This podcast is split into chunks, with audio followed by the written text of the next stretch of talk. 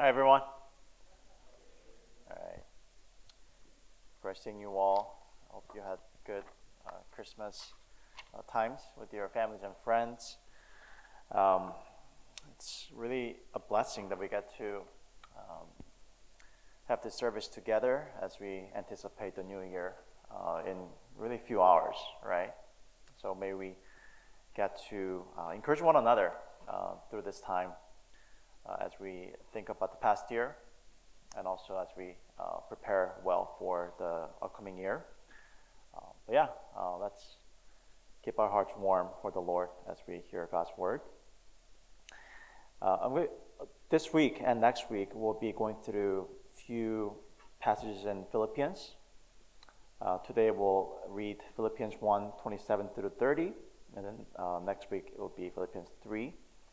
Um, just around the topics of looking back, and then uh, next week we'll be looking forward. So, uh, with that in mind, let's uh, read this passage together for today. Uh, Philippians 1 27 through 30. All right, I'll read it for us, but why don't we take a little pause and smile a little bit? Just a smile. I know it's not as genuine if you're forced to do it, but just, you know, take a little second and um, think about all the joyful things that God has given us this year. Okay. All right. All fake.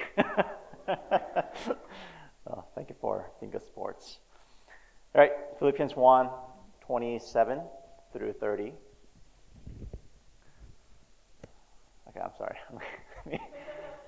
ah, raise up my sleeve a little bit. It's getting a little hot.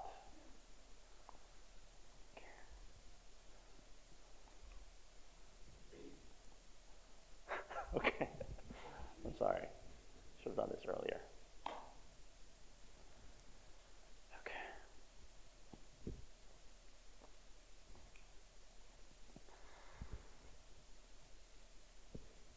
Okay, thank you for your patience. I got a long arms, so it takes a little longer to roll up my sleeve. Okay, one more. Okay, thank you. All right, ready to go. Philippians 1 27 through 30. Here's God's word. Only let your manner of life be worthy of the gospel of Christ, so that whether I come or see you, and see you, or am absent, I may hear of you that you are standing firm in one spirit, with one mind, striving side by side for the faith of the gospel, and not frightened in anything by your opponents. This is a clear sign to them of their destruction, but of your salvation, and that from God. For it, it has been granted to you that for the sake of Christ you should not only believe in him, but also suffer for his sake engaged in the same conflict that you saw I had and now here that I still have. Amen. All right, that's God's word. Now let's pray together really quick, one more time, and let's um, go to God together. Uh, this holy, precious time that God has given us. Heavenly Father, we thank you for um, gathering us here. Thank you that you have a word for us. Because without that, uh, we'd be so lost. God, where will we be without the anchor of our souls? So, Lord, please uh, wake our hearts up to your word and um, help us to be attentive to what you have to say. God, thank you for this calling that I have to deliver your word and uh, get to have the privilege of encourage my brothers and sisters here. So would you do uh, just that right now? May you encourage and challenge and exhort our hearts through your word. And I do pray for uh, many of us in our church who are traveling right now and who are out of town, um, uh, worshiping you in uh, other places, in other churches at the moment, or maybe earlier in the morning. I pray that you would um, uh, unite our hearts, unite our church, uh, even though we may be apart from one another physically at this day, on this, uh, at this moment, God. Thank you. Help us. I pray in Jesus' name. Amen. Let me ask you a question before we go any further. Uh, do you know a person named Jim Elliot? Jim Elliot. Uh, he's an American missionary you know, who was uh, killed at the age of 28. Uh, maybe some of us are at that age, or younger, or a little older in our church. But he was killed at the age of 28 at the hands of the indigenous, indigenous people of the South America, uh, the very people that he was there to serve. And he's famous for saying uh, this quote in, his, uh, in one of his uh, journal entries, uh, saying, He is no fool who gives what he cannot keep to gain that which he cannot lose. Again, he is no fool who gives what he cannot keep to gain that which he cannot lose. Basically, saying that Christ uh, is worthy of his life. He wrote this before he you know, died for Christ. You know, when you hear a story like this of Jim Elliot or other people who um, had a short life but intense uh, for Christ, maybe a part of us might be, uh, you know, tempted to say, like, "Oh, those are just special Christians." You know, those are just, you know, people who have special callings. Probably not me. I'm not that type. But perhaps, though, a part of us, another part of us, uh, might yearn for a life like that. You know, a life that you know goes beyond the day-to-day, you know, week-to-week mundane uh, Christianity, a mundane American life, um, but but truly lives for Christ, whatever the cost, like whatever. You are like so single-minded. We might yearn for that. And in today's passage, you know, Paul will depict for us such a life as a norm for Christ followers. And what I want want us to do as we go through this passage is that uh, I would like us to use this passage as a rubric uh, for how we lived our life this past year. Because this is a norm, as we'll see, for Christian life. Uh, and as we do that, I would like to celebrate you know, God's faithfulness in our lives this past year, uh, as well as you know, repent uh, for all the ways that we might have failed to live this life that God has called us to live. That's our goal. Let's use this as a rubric for uh, this past year. And I trust that this will help us to you know, plan and prepare for the next year well. So follow with me as I uh, go through these three points for us to follow along. Those are uh, live worthily uh, of the gospel. Second, fight for the gospel. And third, suffer for the gospel. And hopefully you get to see my heart as well for you um, as we uh, look back at this past year well and again look forward to our coming year. First, live worthily or worthy um, of the gospel. Verse 27, it says this Only let, the man, let your manner of life be worthy of the gospel of Christ. That's the command uh, Paul gives to the Philippian church. Again, let your manner of life be worthy of the gospel of Christ. Now, in Greek, the, the long phrase that we just read is one verb, one word. And if you have the ESV Bible, you should have a footnote uh, that says uh, about that verb uh, how it can be translated only behave as citizens. Okay, just one word that can be translated you know, with many words like this in English. Now, this verb derives from the Greek word for city, uh, polis. You know, think of Minneapolis. That's where we got that uh, city word from. And that verb tells people who live in the city to act as citizens, you know, working for the good of their city. So be a good citizen, that's what it means. And I believe Paul is intentionally using this word out of all the other words that he could have used uh, because the, the word city is important for Philippians.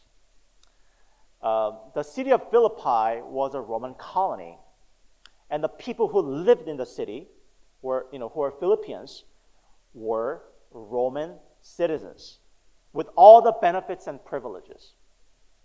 You know, for them, you know, being a Roman citizen was such a badge of honor at the time.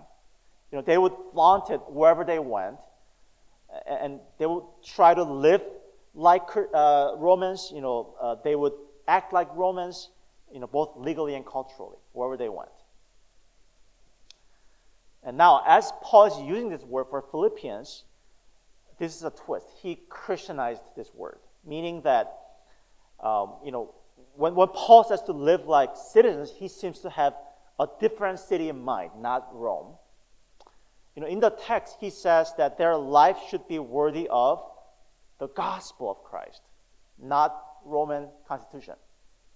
And later, uh, chapter 3, verse 20 of this book, Paul says, Our citizenship is in heaven, using the same uh, category of word, using the word polis uh, that we just looked at in this verse.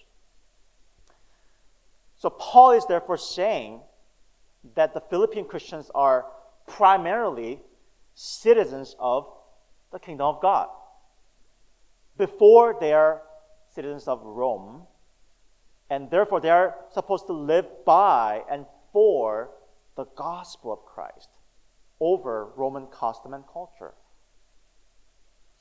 And here, this does not mean that they are to disregard their responsibilities as Roman citizens.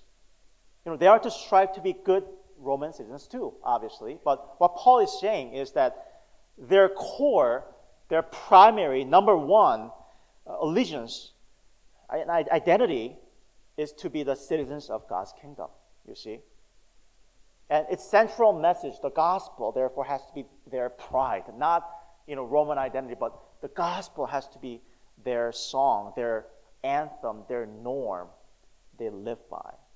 And if there's any conflict between you know, Roman and the Roman custom and the gospel, they're supposed to choose the gospel because that is their primary identity. And that's what he's saying here. Uh, my wife Deb uh, is a proud East Coaster. You know, she was born and raised in Maryland, in the greater in Washington D.C. area, and ever since we became friends, and you know, especially since we started dating, she has told me how great the East Coast is, almost making it sound like heaven on earth. Especially, she would go on and on about how fresh the seafoods are there because it's so close to the coast. And even to this day, she's hesitant about eating sushi in the Midwest. Uh, but just so you, you won't persecute her for this, you know, I, I, can tell her, I can tell you guys that she also appreciates Minnesota, you know, especially the, the, the nature scenes, the, how we appreciate, you know, uh, going outside and, you know, be fit, uh, like all seasons. But even there, she, you know, time time compares the, the great Appalachian Mountains in the east to the just hills of Minnesota, or even the, the, the Atlantic Ocean versus the Lake Superior, you know. But she still appreciates Minnesota, just to, so you know. But you can tell, you know, what someone's, you know, core identity is, you know, when, when you hear what they talk about. You know, you, you can see what their passion is in their lives uh, when you pay attention to what they uh, talk about the most and how they live. You know, likewise, if you consider you know, being a citizen of heaven to be your primary identity and passion, you will talk about it the most and you will try to live like the gospel is your, you know, engine of your life. And here, to be sure, I'm not saying Paul is advocating for us to simply talk about, you know, how Christian we are. That's not what he's saying, I believe. Not with our lips. But what this means to be, you know, um, citizens of heaven being your core identity is really internal. Meaning, day to day, we're to firstly internally um, marvel at the fact that God loves us. Marvel at the gospel, how though we're hell deserving sinners, He sent His Son to die for our sins, and now we're united with Christ. We have same destiny with Christ, meaning just as He rose from the dead, we have new life now.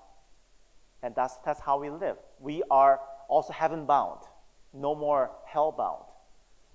And through all of that, we get to realize and be convicted by how loved we are. And that shapes our character, how we love other people as well. You know, when that's your song and anthem and core message that you preach to yourself every single day, then your words and your behaviors will follow. You live like citizens of heaven. It starts from the internal of your life. And, and that's really what it means um, to live faithfully as citizens of heaven on earth. So at this point, as you get the point of um, you know this verse, I want to I want us to pause and you know ask this uh, this question as we look back at this past year. Some questions that we can ask is, you know, was my mind uh, filled with the scriptures this year? You know, was my mind filled with the biblical worldview? You know, so that you know I was feeding my core identity as citizen of heaven. Did I marvel often at the wonder of the gospel and how God loves me like that? Or was the worldly messages the anthem of my life? And did I make decisions and spend my money and time and energy according to what the scriptures say? Or did I do them according to what the world instructed me to do? Did I live like citizens of heaven this year? And as we take a moment to repent and also celebrate God's faithfulness around these questions, I think we can also think about how we can live better then uh, next year. Live worthily of the gospel. Second, fight for the gospel. Again, norm of Christianity. Fight for the gospel. Now, Paul will explain for us what it specifically means uh, for Philippian Christians and us to uh, live in a manner worthy of the gospel. He will spell out for us. Uh, but before we get there, I think it will be helpful for us to understand the context of the Philippian church. Uh, for Philippians, uh, their context was persecution. Their neighbors did not like them. There are three reasons here. One is that you know, Romans call their emperors Lord and Savior. When Christians talk about Lord and Savior, it wasn't original. They got it from Romans because they were trying to contrast how Romans lived, you know, uh, calling their emperors Lord and Saviors. Whereas for Christians, it's Jesus Christ. So when Romans saw that, they didn't like it. Second, another reason for persecution was that Romans believed in you know, many deities, you know, polytheism, and they call, guess what? Uh, Christians atheists. Literally, if you go through the historical documents, they call uh, Christians atheists because they only believe in one God. Interesting, isn't it? And Romans didn't like it. And lastly, uh, people just simply didn't like Christians because of their moral purity. They wouldn't go along with all the you know, worldly and even gross sinful lifestyles of the Romans at the time. Christians stood out in their culture. And just like when somebody is good in the midst of darkness, people don't like it. So Christians were persecuted for those reasons. And now, the question then is what do we mean? What, what, do, what do it mean for these Philippine Christians to live as citizens of heaven in this context of persecution? And Paul is about to say, go to battle for the gospel, fight for the gospel. Because if you are truly citizens of this kingdom and country, wouldn't you die for this kingdom? And therefore, he says, go to war for the gospel. So let's try to understand what this means going, going to war for the gospel. First, verse 27, uh, it says, So that whether I come and see you or am absent, I may hear of you that you are standing firm in one spirit. Standing firm.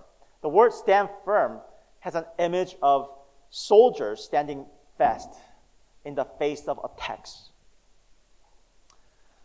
Uh, so the Philippines Christians are to firmly hold on to their primary Christian identity and the core teachings of the gospel and not give in, not compromise to the temptations and threats of the world, and not water down their message or renounce it even.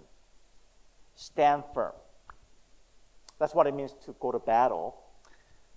But second is more offense. So it says uh, in verse 27, uh, the last portion, it says, with one mind, striving side by side for the faith of the gospel.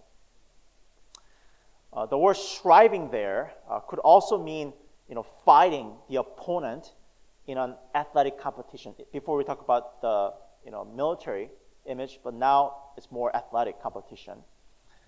Um, and standing firm earlier was more defense, standing firm, like hold on to your core message. But striving, this word is more offense for the gospel. You know, moving forward and advancing uh, the gospel to those who are opposing it. But just so you don't misunderstand this, uh, by offense, you know, we're not talking about attacking people with the gospel, uh, but rather it means to steadfastly and boldly going forward with the gospel, you know, by living it out and by sharing it with the people who may not like it, uh, who may not like to see us living for Christ in our day to day lives. That's the offense we're talking about, so to clarify. Uh, in fact, you know, Paul uh, exemplified this in, in this letter. Uh, he said that while he's in prison, while he's writing this letter, uh, he is using the opportunity of, you know, of being in prison to share the gospel with the people there, even the you know, prison guards and you know, uh, higher up people there. He's using the opportunity to advance the gospel. He's in offense, therefore.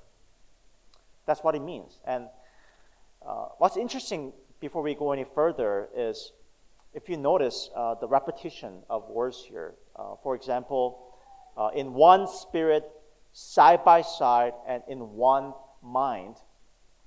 What that means is as we you know, are on defense and offense for the gospel, the one crucial element uh, is that the church, the team, the, the group of soldiers, so to speak, must be united.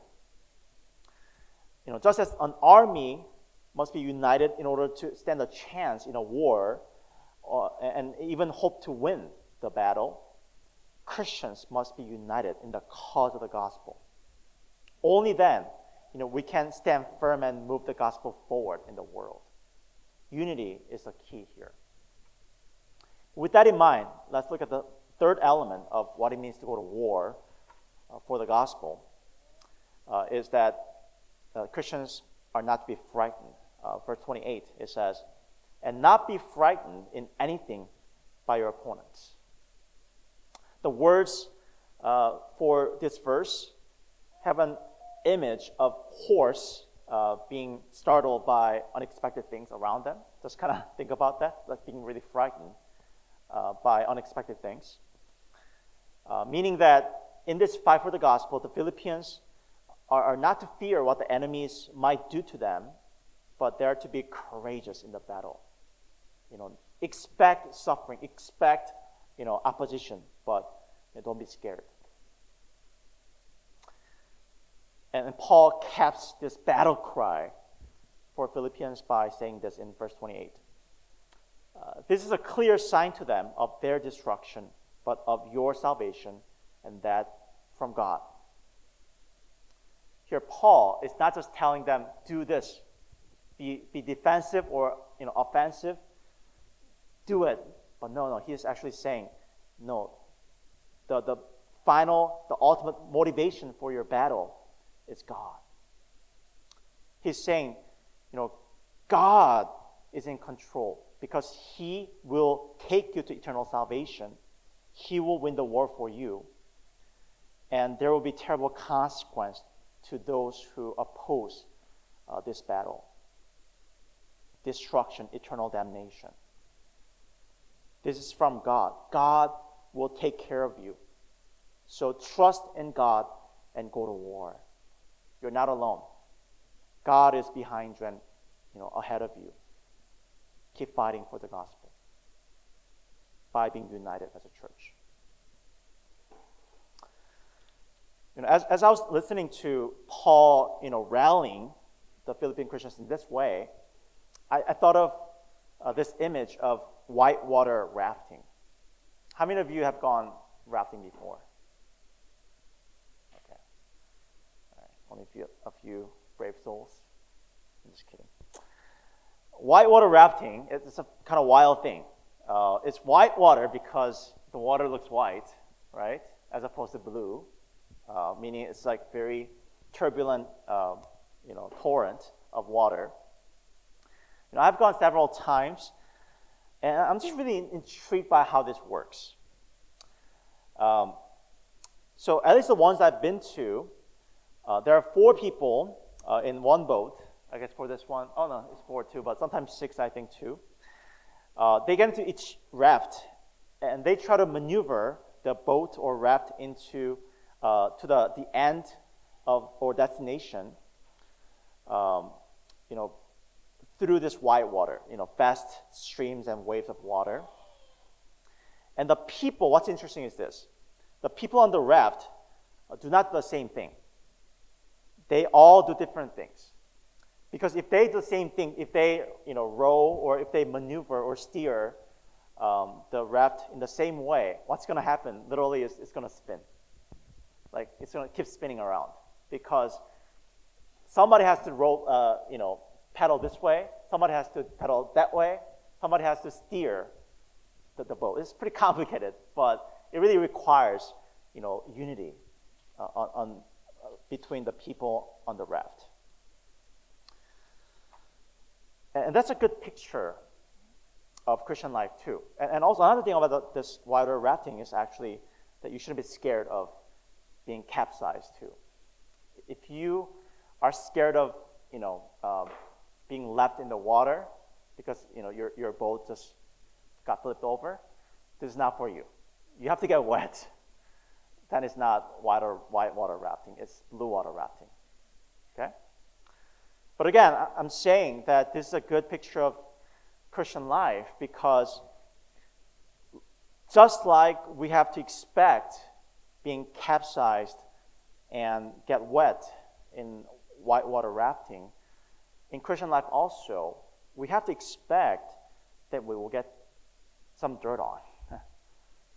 Life is already hard, but Christian life can get a little harder. If you want a comfortable life, this may not um, be something that you should, you know, really expect for your life to be about, because as Christians, you will face oppositions, whether from people around you or even in your families, but ultimately by Satan in many different forms. You will be capsized. You will be flipped over. You will get wet. But it's about going forward um, through the, the waves and through the wild streams.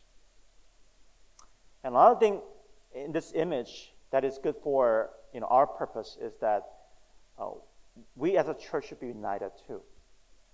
Again, you know, on the raft, if people are doing all different things but not united, then the, the raft will not go forward.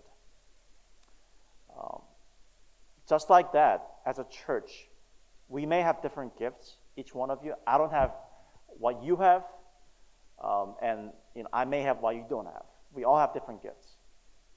But we are to um, acknowledge that we are on the same raft, going through the same struggles of white water around us.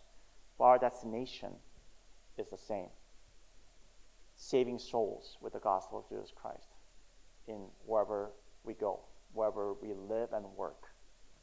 And we do that together by encouraging one another, by exhorting one another, by challenging one another, by comforting one another to keep going, to keep fighting sins, and by keep working for holiness, by keep receiving God's grace.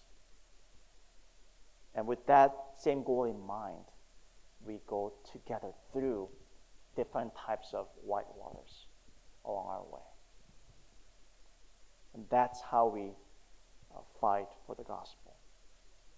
And that, again, is a norm for Christian life. So, with that in mind, uh, I want to ask you then, um, as we look, at, look back at this past year, some questions that we can ask is uh, Did I stand firm in the gospel this year in front of unbelievers? Or did I compromise in any way by how I spoke and behaved before them? That's defense, right? And now offense. Did I strive for the gospel? You know, did I actively try to live out my Christian identity among unbelievers? And did I serve actively their needs in love to show God's love towards them? And did I even verbally share the gospel with anyone when opportunities arose? Or did I shrink back in any way for fear of offending people? And lastly, again, think about the whitewater rafting image. Now, as a church, did I help and encourage my fellow brothers and sisters, my fellow rafters, so to speak, in our church, to be better citizens and soldiers for the gospel? Because we're in this together. How was I as uh, members of this church? Again, as we celebrate God's faithfulness in many ways, and as we also repent, and as we receive God's grace at, at this moment, now think about how we can do better next year, how we can grow uh, to fight for the gospel in the world. A few questions, perhaps. One, you know, are there specific people that come to your mind that I want to minister to, that I want to share the gospel with? Who are they?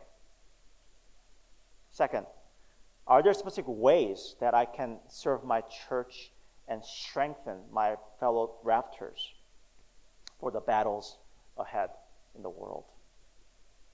How can I be a blessing to uh, others in the church? Fight for the gospel. Let's not be in a cocoon. We fight for the gospel. Third and last, suffer for the gospel. It's like almost as if you know I'm giving you more stress here, going from you know live, you know fight and suffer. but I hope you see my heart and see Paul's heart as well. I believe you know Paul is now trying to answer the question that might be arising in uh, Philippians and our mind, which might be why is Christian life so hard?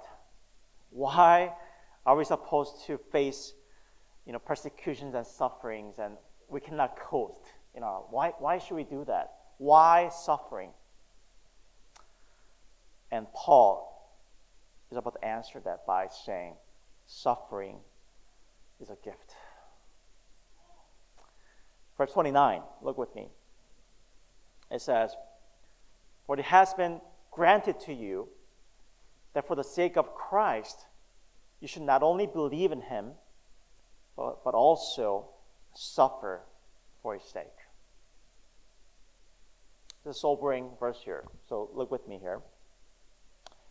The key word in this verse is the word granted. Granted.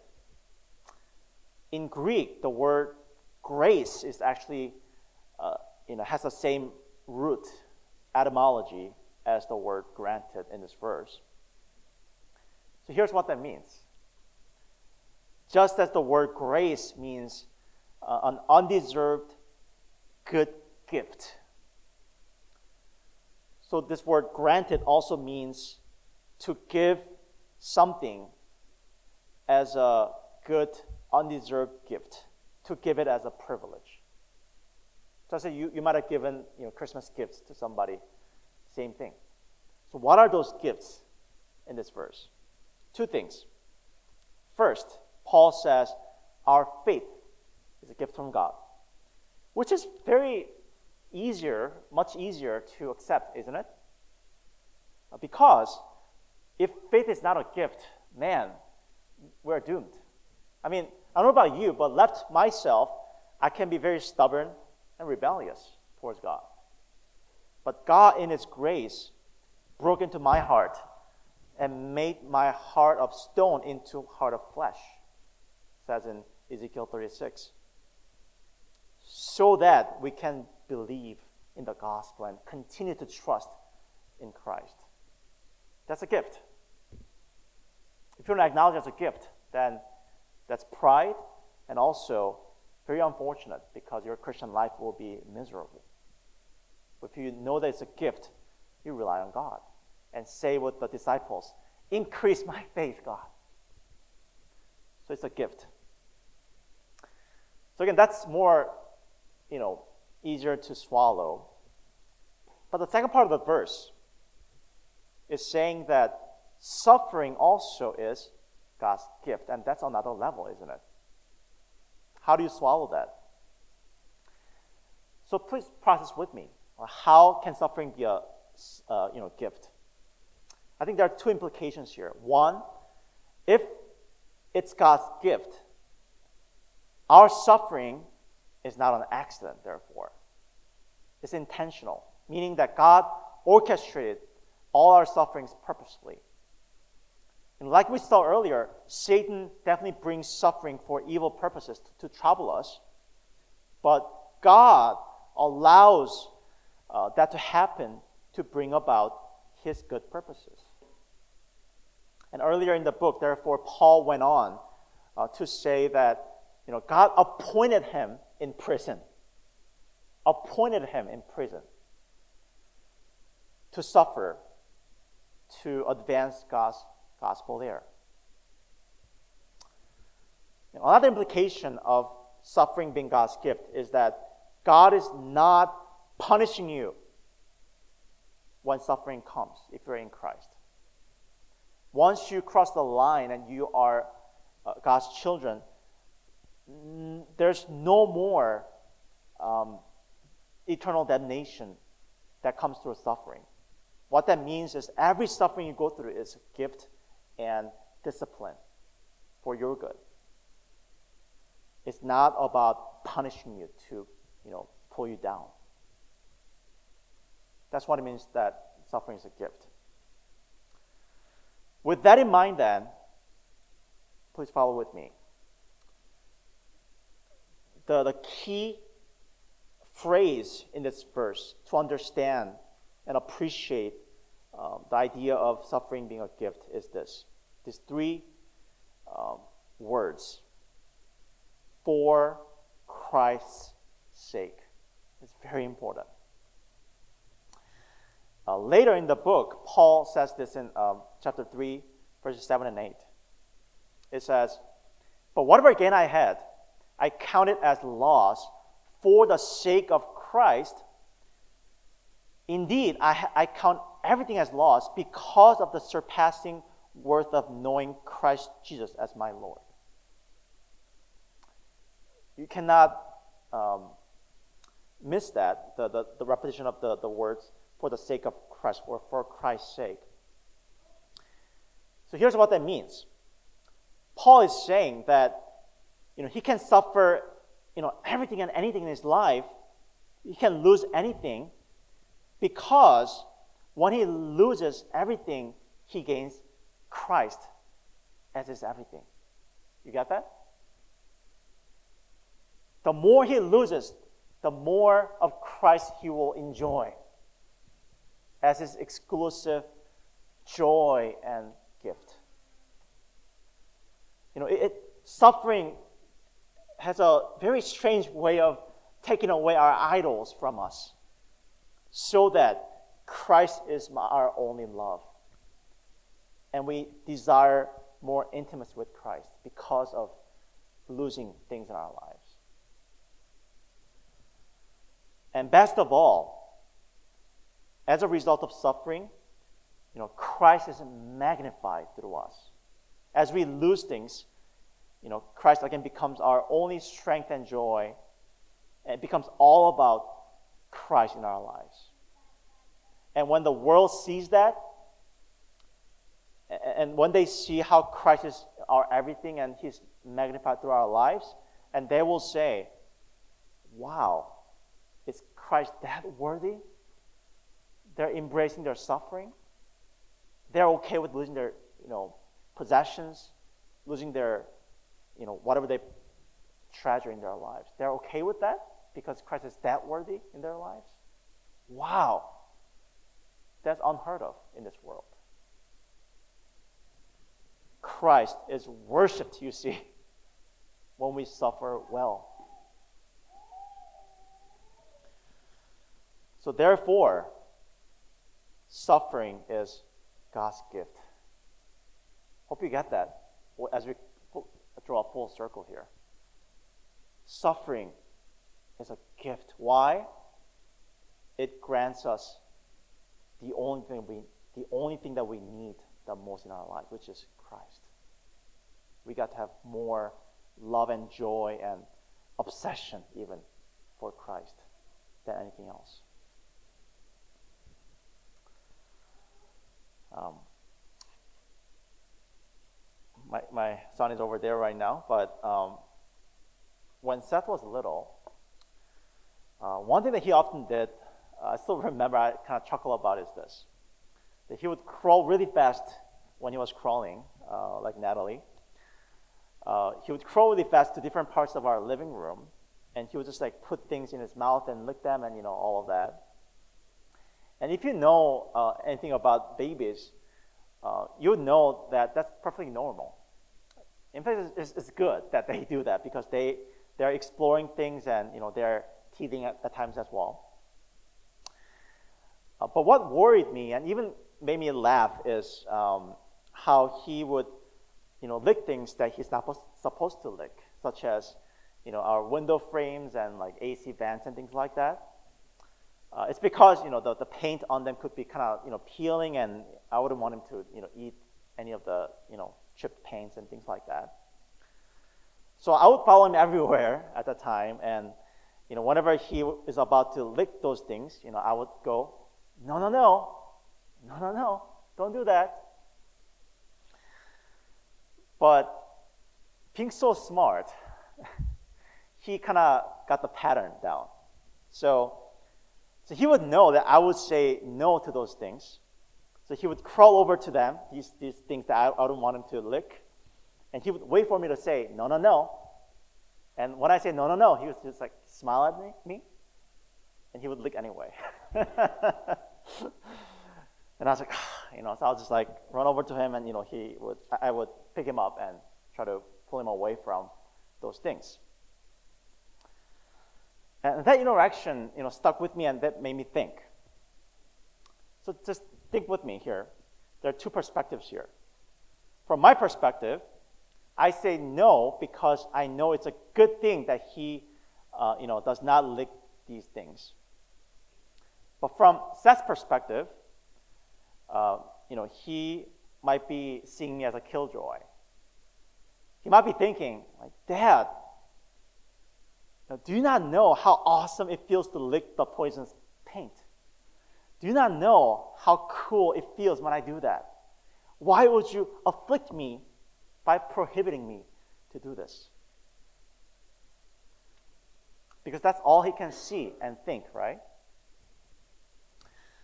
And when I think about that, I really wish, I mean, I think our kids are growing and I, I see their growth in how they understand me and why we say no to them.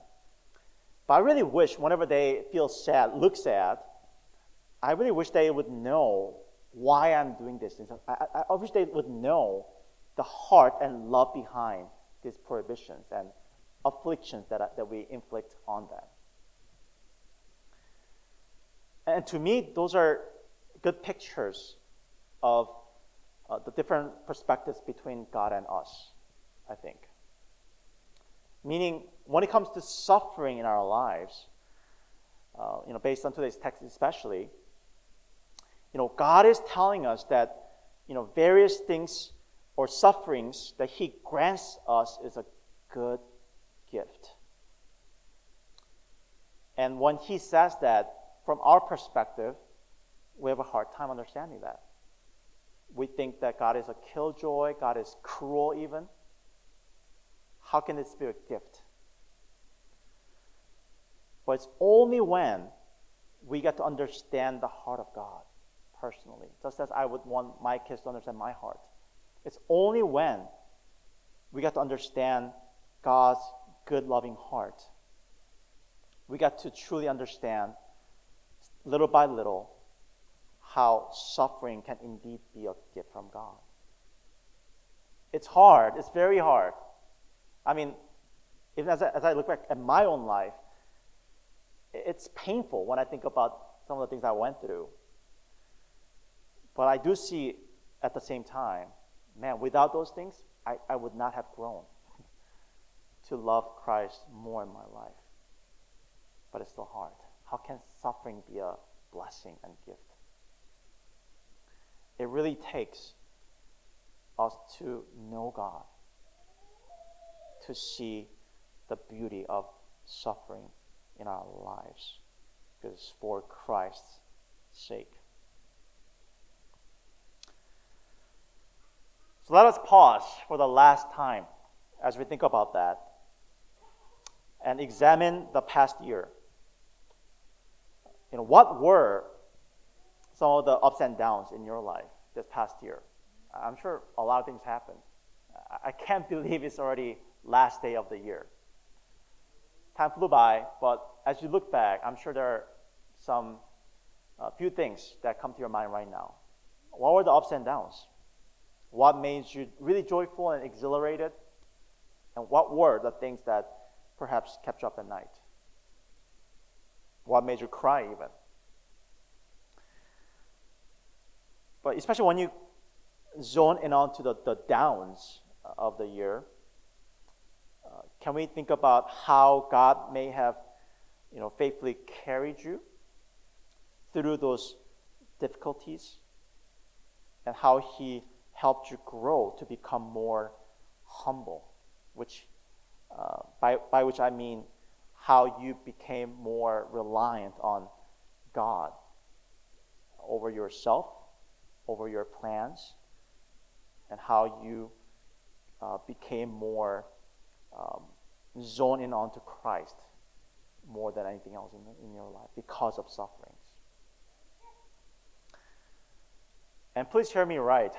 I'm, I'm really sorry if you are still in the middle of suffering, so that when you hear these charges that I just gave you, it may hurt your heart. You're like, oh man, I'm still hurting. I'm still processing. Please know, in no way I'm trying to discount the pain that you have right now or dismiss those sufferings by simply saying, you know, oh, it's good for you. It's good for your uh, good, uh, for a good purpose. I'm not trying to say that. Rather, my hope and prayer is that as you look at the purpose and as you look at the good grantor, God of those sufferings, I hope you see that there's hope in your midst, that there is clear value of why you're going through what you're going through right now. And I like to see myself right now as a good brother of yours in Christ. I'm trying to do my part as a fellow rafter uh, to encourage you to stay in the battle for the gospel. You are in the battle. Your fight is good. It's a good fight. Keep going. Because God is growing you, God is making you more valuable as a child of God. So let's look back at this past year together uh, as, as we think about all the tears and toils. Let's look at God who redeems it all. Who redeems it all. In fact, as we started this sermon by thinking about Jim Elliot, how his life was truly worthwhile beyond the American dream, beyond the mundane day to day life. Think of all the sufferings that we went through, whether it's small or big, how God is using those things to grow us into the extraordinary life. He's making us, again, more valuable. He's making our lives more worthy, worthwhile. And may we come back to the core of who we are. Think about why we're Christians. And may we prepare to fight well together for the kingdom this next year. Let's pray.